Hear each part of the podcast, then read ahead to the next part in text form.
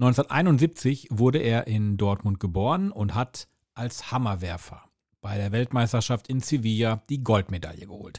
Er war erfolgreich bei Europameisterschaften und erreichte 1999 mit einer Weite von 82,78 Metern seine persönliche Bestleistung. Wir waren mit dem deutschen Leichtathleten Carsten Kops zum Gespräch verabredet. Das Interview, das gibt's jetzt und in der kommenden Woche hier bei Fiti Talk. City Talk, der City Fitness Podcast, der dich bewegt. Nachgefragt. City Talk, der City Fitness Podcast. Und heute sprechen Olli, Philipp und Betty mit Carsten. Carsten Kops, Weltmeister Sevilla mit 80,24 Metern im Hammerwerfen. Ich kenne auch das Bild, da hat er in dem Wassergraben gelegen anschließend äh, beim 3000 Meter Hindernislauf. Dritter ist er geworden beim Weltcup 2002 den Sieg beim Europacup 2003, Achter bei den Olympischen Spielen in Athen, Achter bei der Europameisterschaft 2006 in Göteborg. Nun sitzt er hier bei uns im City Fitness. Grüß dich, Carsten. Vielen Dank für das Intro. Bitte schön, ich hoffe, ich habe alles richtig gesagt. Grüße an alle Zuhörer. Ähm, wenn ich das so höre, äh, ja, alt geworden. Alt geworden, wie alt bist du? Ich äh, noch 52. Guck mal, dann bist du ja genauso alt wie ich, also alles gut. Olympia, wir blicken mal auf Olympia zurück. Was war so dein Olympia-Erlebnis des Lebens? Also mein Olympia-Erlebnis ähm, war eigentlich ähm, Sydney 2000. War jetzt nicht so erfolgreich für mich, da ich im Jahr vorher Weltmeister geworden bin und äh, dann wollte ich nochmal einen draufsetzen. Hat nicht ganz geklappt, aber das ist halt Sport, äh, gehört irgendwie dazu. Aber Sydney, das war immer, das war immer das Ding gerade auch ob der Entfernung äh, Australien, man kommt ja nicht mehr ebenso hin. Ähm, erfolgreicher für mich Olympische Spiele waren äh, 2004 in Athen. Ähm, also ich, es steht da eigentlich achter Platz. Ich, es ist besser geworden, aber im Nachhinein wurden noch zwei Ungarn ähm, suspendiert oder disqualifiziert. Mhm. Aber das war so mein Ziel, in den Endkampf zu kommen. Äh, war auch schon ein bisschen älter. Also von daher ähm, gibt es eigentlich für mich im Rückblick nur positive Erinnerungen an Olympische Spiele. Man sagt ja immer, dabei sein ist alles. Wie ist dieses Feeling vor Ort mit den anderen Mitarbei äh, Mitstreitern, die sich mit dir messen? Ist das wirklich alles Friede, Freude, Eierkuchen oder guckt man da auch schon mal so ein bisschen äh, neidisch auf andere Ergebnisse? Also ich vergleiche das mit zwei fairen Boxkämpfern. Die verstehen sich vorher, dann gibt es äh, vor dem Boxkampf ähm, eine Pressekonferenz, den Boxkampf und danach kann man sich auch wieder treffen. Also da ist kein Hass oder irgendwie sowas dabei. Man muss nur gucken, dass man natürlich auch fokussiert ist. Das ist alles, Sport macht Spaß, klar, aber das ist alles kein Spaß. Ich habe da mein Geld mitverdient. Äh, man hat eine, ich sag mal, das ist temporär. Ja, also das, das geht nicht bis 50, 60, 70 das ist, wenn man jung ist, äh, denkt man immer, ach, man ist unsterblich und das geht alles weiter. Aber ich wusste ja, irgendwann ist das vorbei. Deshalb muss man das nutzen. Ähm, man hält schon Abstand, äh, man respektiert sich, man sieht sich ja auch das Jahr vorher bei, bei Wettkämpfen äh, teilweise und weiß, ja, bei dem einen, das wird nichts und der andere ist vielleicht verletzt. Da freut man sich nicht, weil das kann einem selber natürlich auch passieren. Aber es ist schon so, eine, ähm, so ein Respekt da. Und im Wettkampf versucht man natürlich alles ähm, was man mit, ich sag mal, jetzt mit einem guten Freund vielleicht machen würde. Ja, äh, oh, du siehst nicht gut aus, warum bist du so blass, äh, warst noch nicht auf Toilette, äh, das war ja nichts. Also das sind alles so Sachen, ähm, was übrigens auch bei meinem, also bei meinem größten Erfolg beim Weltmeistertitel, habe ich ja im ersten Wurf die Siegesweite geworfen und ich wusste, das reicht für eine Medaille. Für den Sieg, das ist immer Glück dabei. Ich, ich habe auch Glück gehabt, gar keine Frage. Und dann habe ich geschrien und wollte mich freuen und dann habe ich so gedacht, nee, gehst du mal raus und zeigst ein niedergeschlagenes Gesicht, äh, als ob es noch weitergeht. So, ja. Und das hat teilweise danach hat man rausbekommen, dass die das echt zermürbt hat, weil die haben gedacht, ich kann noch drei Meter weiterwerfen. Okay. Also es ist immer so ein bisschen Taktieren auch dabei. Das kann man aber nicht, wenn man jung ist. Das kann man erst, wenn man ein bisschen älter ist. Äh, also von daher, ähm, ich gucke zurück äh, und habe keine, keine schlechten Gedanken dabei. Mhm. Du hast jetzt gerade das Wort Glück reingeworfen, ähm, aber es ist doch ein hartes Training davor. Also man hört das ja so aus den Medien. Viele Sportlerinnen und Sportler, die bereiten sich vier Jahre auf dieses einmal stattfindende Erlebnis äh, und Ereignis vor. Wie läuft die Vorbereitung ab? Das Also wer sagt, der trainiert vier Jahre darauf hin, das, das geht nicht. Mhm. Weil dann trainiere ich vier Jahre und breche mir einen Tag vorher den kleinen Zeh. Ich habe ja auch noch Wettkämpfe, ich habe andere Höhepunkte. Man kann das mit in so ein, ich sag mal, wenn man so Hilfslinien nimmt beim, beim DAX, also bei den, bei den Aktien, das geht ja auch mal runter, runter, hoch, runter, hoch, aber die Hilfslinien zeigen immer nach oben. Und das muss sein, eine Weiterentwicklung von Jahr zu Jahr. Ja, also das geht ja auch um Gewicht. Ich kann ja auch in drei Wochen 40 Kilo zunehmen. Das bringt mir ja nichts. Also muss ich das auf einen langen Zeitraum nehmen. Und das ist einfach das, wenn man jung ist, dass man diese, diese Entwicklung ja auf vier Jahre nimmt, aber nicht auf ein Vierjahresziel hinguckt. Also das ist, das ist schwierig, weil da ist natürlich auch das, das Jahr nach der, nach den Olympischen Spielen, ist, sagen wir mal, eine Weltmeisterschaft. Da kann ich ja nicht sagen, hey, da trainiere ich jetzt, ich trainiere jetzt auf 2008 oder so. Ich muss ja auf 2005 hin trainieren. Mhm. So, und dann kommt wieder äh, Oktober, November, Dezember, wo ich ein, ein Aufbautraining mache. Aber man kann Nuancen setzen und in den Mikrozielen äh, kleinere Steps oder, oder Peaks einbauen. So. Und das ist so in der Zeit, wo ich trainiert habe, die Sportwissenschaft, die war da nicht so weit. Das ist alles Millennium. Wir gehen nicht in die 60er Jahre zurück. Ne? Aber was jetzt möglich ist, auch mit der Digitalisierung und den ähm, Auswerten von Daten, das ist, als ob 100 Jahre vergangen sind. Mhm. Also ich würde jetzt ganz anders trainieren mit meiner Erfahrung, als ich damals trainiert habe. Ob ich damit erfolgreicher wäre, weiß ich nicht, aber ich glaube, die, die Spanne von, von schlecht zu gut, die wäre, die wäre kleiner. Also die Auswertung von Daten, Sport, äh, Sportmedizin, ähm, diese, diese sportwissenschaftlichen Auswertungen, das, ja, das haben wir halt damals nicht gehabt in Mhm. dem Sinne. Du hast gerade auch so ein schönes Wort mental gebracht. Also ich stelle mir das so vor, du kommst in dieses Stadion rein, wohlwissend, dass da 80, 90, 100.000 Leute im Publikum sitzen. Gleichzeitig hast du aber auch Millionen Leute, die dich weltweit ähm, im Fernsehen womöglich live beobachten. Wie kriegt man das aus dem Kopf raus? Gar nicht. Habe ich nie dran gedacht. Okay. Also ich habe gedacht, in dem Stadion sind 30, 40.000 Leute. Da waren um halb zwölf, als der Wettkampf vorbei war, äh, 5.000 Leute. Okay. 5000 Leute sind auch viel. Die haben halt, die waren halt sehr laut. Aber dieses Stadion, äh, das hat, glaube ich, 60 oder 70.000 Leute gefasst. Ich habe das nicht gesehen. Da habe ich auch nie dran gedacht, dass irgendeine Kamera auf mich zeigt. Oder man hat das natürlich genommen für eine Auswertung hinterher. Und ich war immer dankbar, dass wir medial aufgenommen wurden, ne? für, für Auswertungen, für Videoauswertungen und sowas.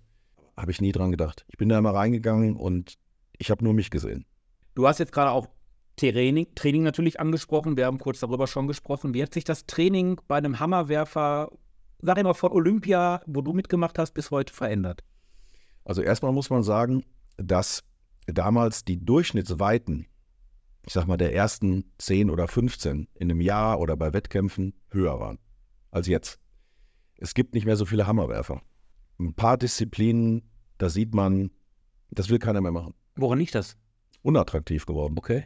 Warum habe ich angefangen mit Hammerwerfen? Äh, mein Vater hat das gemacht, mein Opa hat das gemacht. Also wurde jetzt nicht vererbt, aber ähm, mein, also mein Opa, der war eigentlich der erfolgreichste äh, Sportler in der Familie.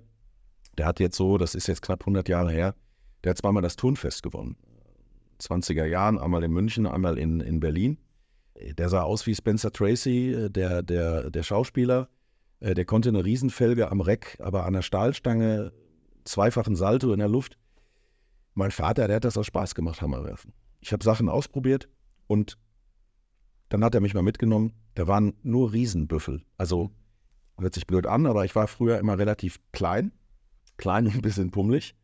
Und dann kam ich da zum Training und da waren nur Leute ab 130 Kilo, 1,90 groß. Und da habe ich gedacht, das will ich auch. Mhm. So, manche wollen dies, manche wollen das. Und ich habe da, es gibt auch ein Foto, wo ich in diesen ganzen Menschen in der Mitte stehe.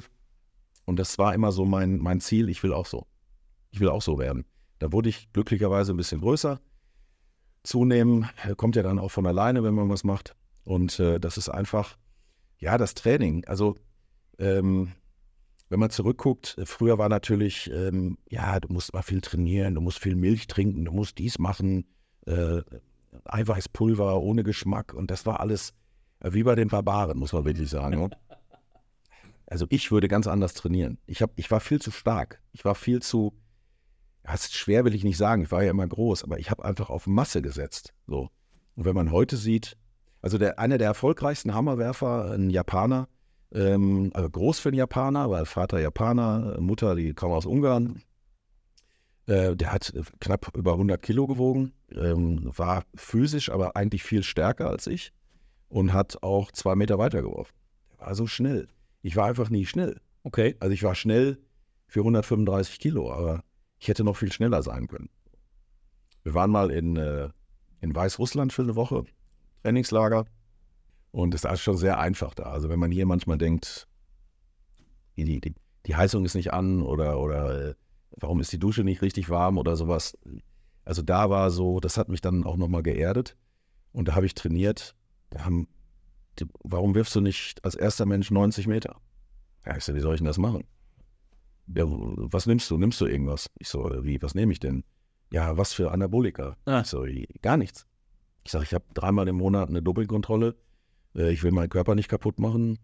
Die haben gedacht, ich komme vom anderen Stern. Hm. So, das hätte man so machen müssen. Die waren ganz weit, die Osteuropäer, weil die hatten halt nichts. Die hatten schlechte Schuhe, die hatten schlechte Ringe, die hatten, die hatten noch nicht mal einen Lederhandschuh zum Werfen. äh, Die hatten uralte Krafträume mit, mit Betongewichten und sowas.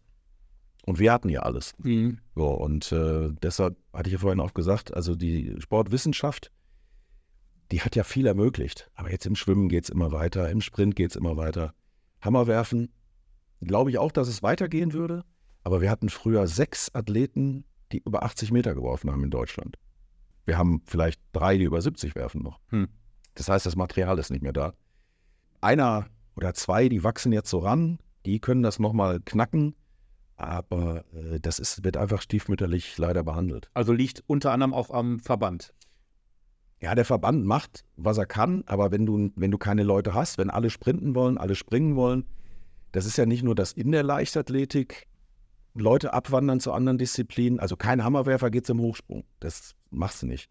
Nur es gibt ja äh, nicht nur, damals gab es noch Fußball und Handball. Heute gibt es ja noch 60 andere Sportarten, die man machen kann, die attraktiv sind. Hm. Oder man geht jetzt in die Fitnessbranche, wo ich ja glücklicherweise auch von lebe. Äh, Calisthenics, äh, High Rocks, äh, schlag mich tot. Ja, das wird übertragen auf, auf irgendwelchen Influencer-Kanälen. Äh, die verdienen sich dumm und dämlich. Die können auch was als Athlet. Hm. Früher gab es das einfach nicht. Hm. Heute gibt es äh, Skateboardfahren und, und BMX bei Olympischen Spielen. Ja, da kommt irgendwie Tony Hawk und pumpt da 150 Millionen rein. Hätte ich vielleicht auch lieber gemacht. Hm. Aber egal, was ich gemacht habe, ich habe das nie des Geldes wegen gemacht. Also, wenn ich mich zurückerinnere, ich hätte auch ein guter Boxer werden können. So auch mit Mitte 20. Nee, aber nicht. So, aber ich hätte andere Sportarten machen können. Ich habe aber immer das gemacht, wo ich Bock drauf habe. Hm. So, und ich habe ja jetzt auch keine Reichtümer verdient. Ich habe immer gut verdient. Ich habe mein Leben davon bestritten. Da bin ich wirklich dankbar. Aber äh, heute, du hast einfach das Material nicht mehr. Äh, Die Kinder, Jugendlichen, wie auch immer, die wollen was anderes machen. Hm. Ja, oder Tennis kommt jetzt wieder groß oder, oder Handball.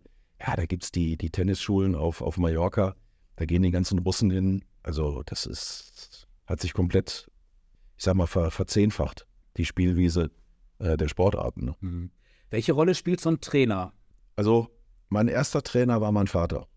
Also, man kann immer sagen, ohne seine Eltern wäre man ja gar nicht auf der Welt.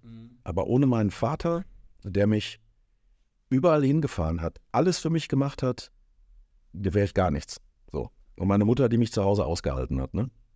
Die sind leider vor, vor zig Jahren schon gestorben, aber also wirklich, man kann ja manchmal sagen, ja, äh, wie bist du äh, so ein guter Sportler oder, oder Mensch oder Rechtsanwalt geworden, ja, äh, indem ich das nicht gemacht habe, was mein Vater gesagt hat. Der hat alles für mich gemacht.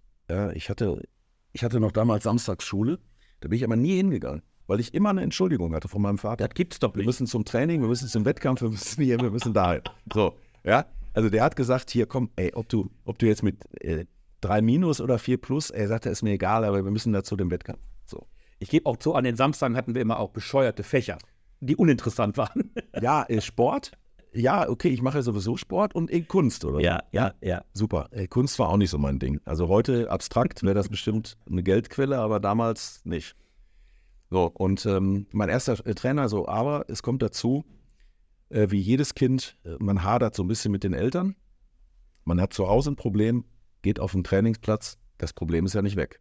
Das heißt, ich bin auch ganz oft im Dunkeln abends alleine mal zu Fuß nach Hause, weil mein Vater gesagt hat, Wiedersehen. Hm. So. Und dann hat man sich zu Hause wieder getroffen. Und dann hat er irgendwann gesagt, du, ich kann das nicht mehr, weil wir bringen uns um hier auf dem Platz. Ja, und das wäre, er, nur er wurde es überleben, weil ich war damals halt klein. Ne? Hm. Ja, und dann habe ich einen anderen Trainer, auch aus Dortmund, äh, dem ich auch wirklich viel äh, zu verdanken habe. Das ist der August Rutlow. Ähm, der war erst Gewichtheber, dann ist er Marathon gelaufen, auch ich glaube in 240 und hat dann nochmal Hammerwerfen gemacht. Also das war so ein, so ein, so ein Beißer. Von dem habe ich wirklich mitbekommen, wenn du hinfällst, stehst du wieder auf. Da kommt auch keiner. Hm. Und wenn du heulst, dann drehen sich alle weg. Und ähm, aber das ging dann auch irgendwann nicht mehr, man entwickelt sich nicht. Und dann ist ein, äh, also vorher schon ein, ein Mensch in mein Sportlerleben getreten, der Michael Deile. Also wie gesagt, ohne meinen Vater, ohne den und den, das sind ja immer Steps, aber ohne den Michael ähm, wäre ich niemals Weltmeister geworden. Hm.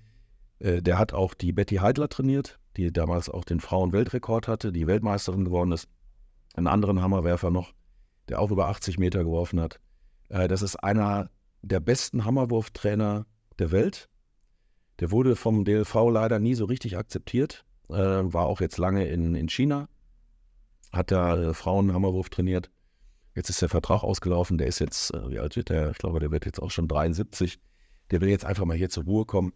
Der hat mir gezeigt, dass man nicht jeden Tag immer nur trainieren muss. Das war mal eine so eine Schlüsselstelle. Da haben wir uns auf dem Wettkampf getroffen. Da sage ich, du, ich kann mit dem August nicht mehr. Er sagte dann, komm doch mal nach Frankfurt. Kannst du da billig wohnen? Und dann gucken wir mal. Und da sind wir zusammen dahin. Und dann habe ich eine Woche bei dem trainiert und dann habe ich einen Wettkampf gemacht und habe Bestleistung geworfen, noch Ende des Jahres. Da sagt er, wenn du auf mich hörst, gewinnst du nächstes Jahr eine Medaille bei den Europameisterschaften. Was dann auch passiert ist. Hm. Und dann habe ich gesagt, ey, weißt du was, mach einfach. Schreib auf, was ich über den Tag machen soll. Wann ich aufstehe, was ich esse. Ich mache das einfach. Na, das hat er gemacht. Und dann ähm, kam der Titel dabei raus. Was musstest du essen? Ja, das, also ich war jetzt ein bisschen übertrieben, ja, aber das sind natürlich auch Sachen, wir sind ins Trainingslager gefahren, vier Wochen nach, äh, nach San Diego und wir haben nur trainiert, trainiert, trainiert. So. Und irgendwann sagt er so, pack mal ein im Mist, äh, morgen früh äh, fahren wir nach Los Angeles. Was machen wir denn da? Die Stadt angucken. Und wann sind wir wieder da? In drei Tagen. Und wo trainieren wir da? Gar nicht. Ja, und wir waren alle ganz nervös. Ja, wir dahin rumgelaufen, das gemacht, dies gemacht, getrunken, gegessen, Füße platt gelaufen. So, sind dann wieder zurückgefahren, die vier Stunden, ins Bettchen gegangen, morgens aufgestanden, locker eingelaufen, trainiert, habe ich zum ersten Mal in meinem Leben über 80 Meter geworfen. Das heißt, das ist ja geil. Ja, da sagt er, in der Ruhe wächst der Muskel. Also so ein doofer Spruch. Ja? Ja, ja. Und das ging immer weiter, immer weiter. So. Und dann macht man sich natürlich einen Kopf und dann gewinnst du so einen Titel. Und deshalb ist das ja auch so, hier sitzt ja noch ein guter Fußballer am Tisch. Wenn dann der erste Vertrag kommt und da eine Riesenzahl draufsteht und ein Jugendlicher tickt dann nicht aus, der ist nicht von dieser Welt. Hm. So, ich hatte Geld, dann lernt man auch mal andere Leute kennen und macht man dies und das. Wie alt warst du da? Äh, 27. 27. Ja, also 28 dann geworden. Genießt man erstmal das Leben. So. Hätte ich alles nicht machen sollen, aber im, Nach im, im Nachhinein ähm, hat es einen ja auch irgendwie geprägt, was es aus einem gemacht hat. Ne? Hm. Ja. Aber das sind Sachen, klar, dann sagt man, Mensch, ich will doch bei dem Trainer trainieren, ich will das machen, dies machen. Und da sage ich immer, never change a winning team. Hm. Und das habe ich leider gemacht. Und dann fing das Ganze, ja, das wurde etwas unstet. 2001 nur verletzt. Äh, dann kommt auch der Verein mal und sagt, du, also wenn du das weitermachen willst, hier alles, dann so. Und dann bin ich wieder zu dem Michael zurückgegangen. Und dann war es eigentlich nochmal ganz erfolgreich. Mhm. Also man wird ja auch nicht jünger. Aber dann habe ich auch noch mal ein paar Sachen gewonnen, gute Weiten geworfen.